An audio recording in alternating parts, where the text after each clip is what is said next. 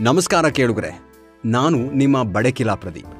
ಸಾಧನೆಯ ಪಥದಲ್ಲಿ ಹಲವಾರು ತೊಡಕುಗಳಂತೆ, ಆದರೆ ತೊಡಕುಗಳನ್ನೇ ಯೋಚಿಸ್ಕೊಂಡು ಕೂತಿದ್ರೆ ಸಾಧನೆ ಮಾಡೋದು ಅಸಾಧ್ಯ ಅನ್ನೋ ಮಾತನ್ನ ನೆನಪಿಸಿಕೊಡೋದೇ ನನ್ನ ಉದ್ದೇಶ ಅದಕ್ಕಾಗೇನೆ ಈ ಶೋ? ಇದು ನಿಮ್ಮ ಸ್ಫೂರ್ತಿಯ ಸೆಲೆ. ಪಾಡ್ಕಾಸ್ಟ್ ಲೋಕದಲ್ಲಿ ಹೊಸ ಅಲೆ. ಇದುವೇ ರೀಚಾರ್ಜ್ ವಿತ್ ಬಡಕಿಲಾ ಪ್ರದೀಪ್.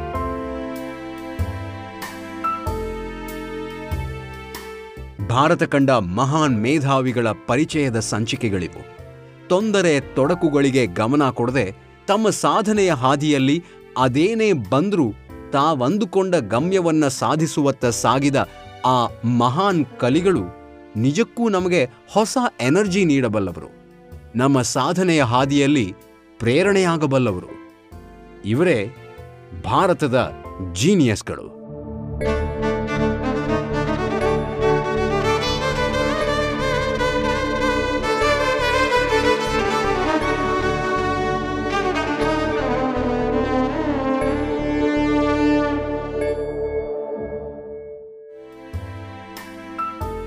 ಜ್ಯೋತಿಷ್ಯ ಮತ್ತು ಖಗೋಳಶಾಸ್ತ್ರ ನಮ್ಮ ಜೀವನದ ಒಂದು ಭಾಗ. ಯಾವುದೇ ವಿಚಾರಗಳ ಮಂಗಳಕರ ಆರಂಭಕ್ಕಾಗಿ ನಾವು ಜ್ಯೋತಿಷಿಗಳ ಬಳಿ ಹೋಗಿ ದಿನ ನಿಗದಿ ಮಾಡೋದು, ಪಂಚಾಂಗದ ಪ್ರಕಾರ ಹಬ್ಬ ಹರಿದಿನಗಳನ್ನು ಆಚರಿಸೋದು ಸರ್ವೇ ಸಾಮಾನ್ಯ. ಅಲ್ಲದೆ ಗ್ರಹಣಗಳು ಮತ್ತು ಇತರ ಅನೇಕ ಘಟನೆಗಳನ್ನು ನಿಖರವಾಗಿ ಲೆಕ್ಕಾಚಾರ ಮಾಡೋದು ಈ ಸೂರ್ಯ, ಭೂಮಿ ಹಾಗೂ ಚಂದ್ರನ ಚಲನೆಯನ್ನು ಆಧರಿಸಿಯೇ ಅನ್ನೋದು ನಮಗೆಲ್ಲರಿಗೂ ಗೊತ್ತಿದೆ.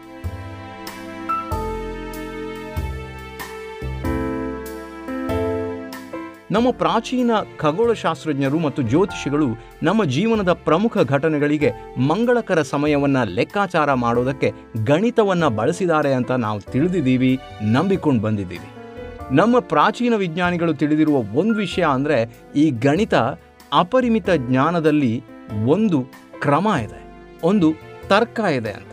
ಈ ಅರಿವೇ ಮುಂದೆ ಗಣಿತಶಾಸ್ತ್ರದ ಹಲವಾರು ಸಂಶೋಧನೆಗಳಿಗೆ ಕಾರಣ ಆಗತ್ತೆ. ಅನೇಕ ಖಗೋಳ ಶಾಸ್ತ್ರಜ್ಞರು ಶ್ರೇಷ್ಠ ಗಣಿತಜ್ಞರು ಹುಟ್ಟಿಕೊಳ್ಳೋದಕ್ಕೆ ಕಾರಣ ಆಗುತ್ತೆ. ಅಂತಹ ಶ್ರೇಷ್ಠ ಗಣಿತಜ್ಞ ಜ್ಯೋತಿಷ್ಶಾಸ್ತ್ರ ಪಾರಂಗತರೊಬ್ಬರನ್ನು ಪರಿಚಯಿಸ್ಕೊಳ್ಳೋ ಟೈಮ್ ಇದು. ಅದ್ರ ಜೊತೆಗೆ ಆಸ್ ಯೂಶುವಲ್ ರೀಚಾರ್ಜ್ ಆಗೋ ಟೈಮ್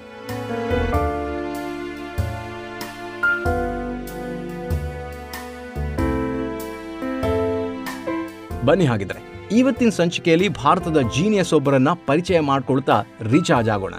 ಇವತ್ತು ನಾವು ತಿಳಿದುಕೊಳ್ಳೋದಕ್ಕೆ ಹೊರಟಿರೋ ಜೀನಿಯಸ್ ಭೂಮಿಯ ಆಕಾರ ಚಟ್ಟೆಯಾಗಿಲ್ಲ ಅಂದರೆ ಚಪ್ಪಟೆಯಾಗಿಲ್ಲ, ಗುಂಡಗಿದೆ ಅಂತ ಪ್ರತಿಪಾದಿಸ್ತಾರೆ. ಜಗತ್ತಿಗೆ ಬೀಜ ಗಣಿತವನ್ನ ಅದರ ಮಹತ್ವವನ್ನ ತಿಳಿಸ್ಕೊಟ್ಟು ಪಿತಾಮಹ ಅಂತ ಅನಿಸ್ಕೊಳ್ತಾರೆ.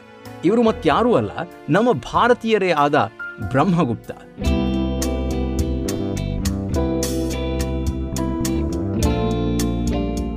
ಬ್ರಹ್ಮಗುಪ್ತ ಸುಮಾರು ಕ್ರಿಸ್ತ ಶಕ ಆರರಿಂದ ಏಳನೇ ಶತಮಾನದ ಶ್ರೇಷ್ಠ ಗಣಿತಜ್ಞ.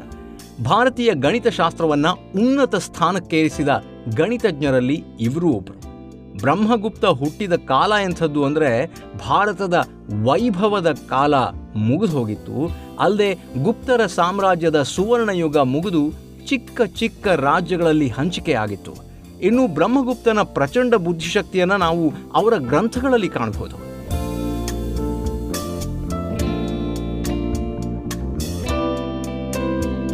ಆರ್ಯಭಟನ ಸಿದ್ಧಾಂತಗಳ ಆಧಾರದ ಮೇಲೆ ರಚಿಸಲಾದ ಬ್ರಹ್ಮಸ್ಫುಟ ಸಿದ್ಧಾಂತವನ್ನು ಬ್ರಹ್ಮಗುಪ್ತ ತನ್ನ ಮೂವತ್ತನೇ ವಯಸ್ಸಿನಲ್ಲಿ ಬರೀತಾರೆ.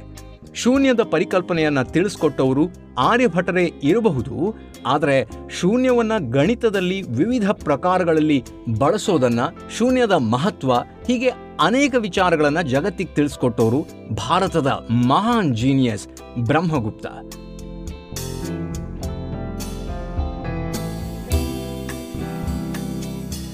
ಯಾವುದೇ ಪರಿಮಾಣಕ್ಕೆ ಸೊನ್ನೆಯನ್ನು ಸೇರಿಸೋದ್ರಿಂದಾಗಲಿ ಅಥವಾ ಪರಿಮಾಣದಿಂದ ಸೊನ್ನೆಯನ್ನು ಕಳೆಯುವುದರಿಂದಾಗಲಿ ಯಾವುದೇ ಬದಲಾವಣೆ ಆಗೋದಿಲ್ಲ ಸೊನ್ನೆಯೊಂದಿಗೆ ಯಾವುದೇ ಸಂಖ್ಯೆಯನ್ನು ಗುಣಿಸಿದ್ರೆ ಸೊನ್ನೆನೇ ಉತ್ತರ.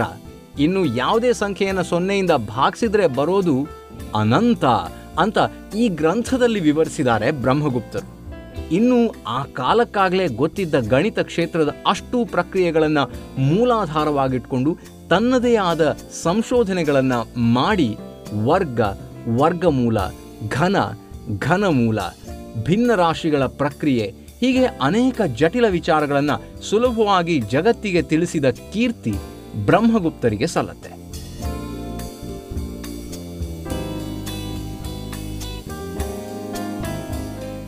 A plus b whole square is equal to a square a square plus 2ab plus b square.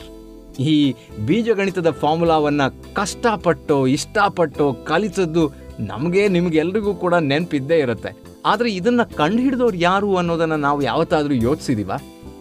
Never ಆದರೆ ಇದನ್ನು ನಾವೇ, ಅಂದರೆ ನಮ್ಮ ಭಾರತೀಯರೇ ಕಂಡು ಹಿಡಿದಿದ್ದು ಅಂತ ಹೆಮ್ಮೆಯಿಂದ ಹೇಳ್ಕೊಂಡು ತಿರುಗಾಡಬಹುದು ಅಂದರೆ ನೀವು ನಿಜವಾಗ್ಲೂ ಅಚ್ಚರಿ ಪಡ್ತೀರಾ ಯಾಕಂದ್ರೆ ಇದನ್ನ ಕರಾರುವಕ್ಕಾಗಿ ತಿಳಿಸ್ಕೊಟ್ಟವರು ನಮ್ಮ ಭಾರತೀಯರೇ ಆದ ಬ್ರಹ್ಮಗುಪ್ತರು.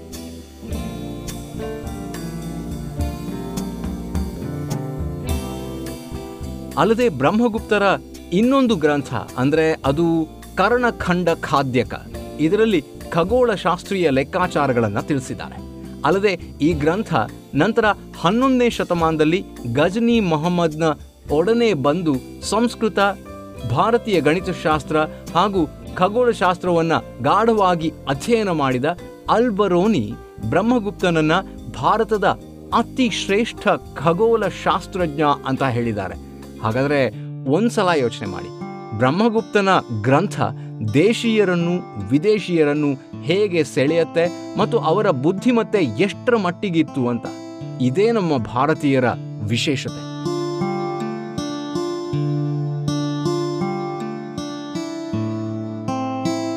ಇನ್ನು ಬ್ರಹ್ಮಗುಪ್ತರು ಶಂಕುಛಾಯೆ ಅನ್ನೋ ವಿಚಾರವನ್ನ ಮೊದಲಿಗೆ ತಿಳಿಸ್ಕೊಟ್ರು.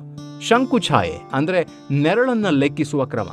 ಭೂಮಿ ಚಪ್ಪಟೆಯಾಗಿದೆ ಅನ್ನೋ ವಿಚಾರ ತಪ್ಪು, ಭೂಮಿ ಗೋಲಾಕಾರವಾಗಿದೆ ಅನ್ನೋದನ್ನು ಪ್ರತಿಪಾದಿಸ್ತಾರೆ. ಅಲ್ಲದೆ ನ್ಯೂಟನ್ಗಿಂತ ಸಾವಿರಾರು ವರ್ಷಗಳ ಹಿಂದೆನೆ ಬ್ರಹ್ಮಗುಪ್ತ ಗುರುತ್ವಾಕರ್ಷಣೆಯ ಕಲ್ಪನೆಯನ್ನ ಜಗತ್ತಿಗೆ ನೀಡಿದ್ದಾರೆ.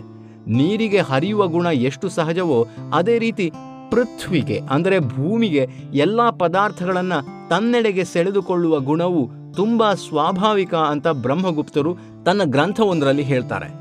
ಬಟ್ ಅನ್ಫಾರ್ಚುನೇಟ್ ವಿಷಯ ಏನಪ್ಪ ಅಂದರೆ ಇದು ನಮಗೆಲ್ಲರಿಗೂ ತಿಳಿಯೋದಕ್ಕೆ ನ್ಯೂಟನ್ ಬರಬೇಕಾಯ್ತು ಆ್ಯಪಲ್ ಬೀಳ್ಬೇಕಾಯ್ತು.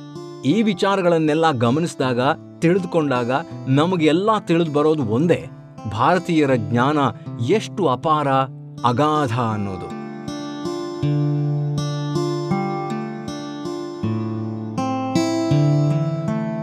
ಭಾರತದ ನೆಲದಲ್ಲಿ ಜ್ಞಾನ ಸಂಪತ್ತು ನೆಲೆಯೂರಿದೆ ಅನ್ನೋದು ಕ್ಷಣ ಕ್ಷಣಕ್ಕೂ ನಮಗೆ ಅರಿವಿಗೆ ಬರುತ್ತೆ, ನಮ್ಮ ತಿಳಿವಿಗೆ ತೋಚ್ತಾ ಹೋಗುತ್ತೆ.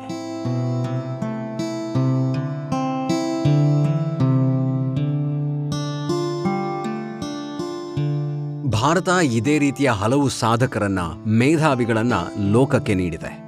ಅವರಲ್ಲಿ ಕೆಲವರನ್ನು ಮಾತ್ರ ನಾವಿಲ್ಲಿ ಪರಿಚಯ ಮಾಡೋದಕ್ಕೆ ಸಾಧ್ಯ ಇದೆ. ಆದರೆ ಇವರು ಮಾಡಿದ ಸಾಧನೆ, ನೀಡಿದ ಕೊಡುಗೆ ಅದೆಷ್ಟು ದೊಡ್ಡದು ಅನ್ನೋದು ನಿಮಗೆ ಈ ಸಂಚಿಕೆಗಳನ್ನು ಕೇಳೋ ಮೂಲಕ ತಿಳಿಯುತ್ತಿದೆ ಅಂತ ನಾನು ಅಂದ್ಕೊಳ್ತಾ ಇದ್ದೀನಿ. ಅಂದಹಾಗೆ, ಹೇಳೋದಕ್ಕೆ ಹಲವಿದ್ರೂ, ಕೇಳೋದಕ್ಕೆ ಒಲವಿರುವವರಿಲ್ಲದೆ ಇದ್ರೆ ಹೇಳಿ, ಏನ್ ಪ್ರಯೋಜನ ಹೇಳಿ.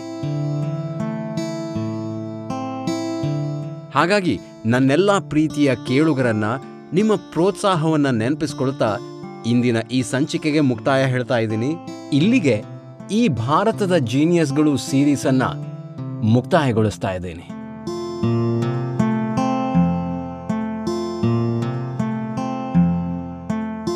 ಮುಂದಿನ ಸಂಚಿಕೆಯಿಂದ ಇನ್ನೊಂದು ಹೊಸ ಯೋಚನೆಯನ್ನು ನಿಮ್ಮ ಮುಂದೆ ಅನಾವರಣ ಮಾಡೋದಕ್ಕಿದ್ದೀನಿ.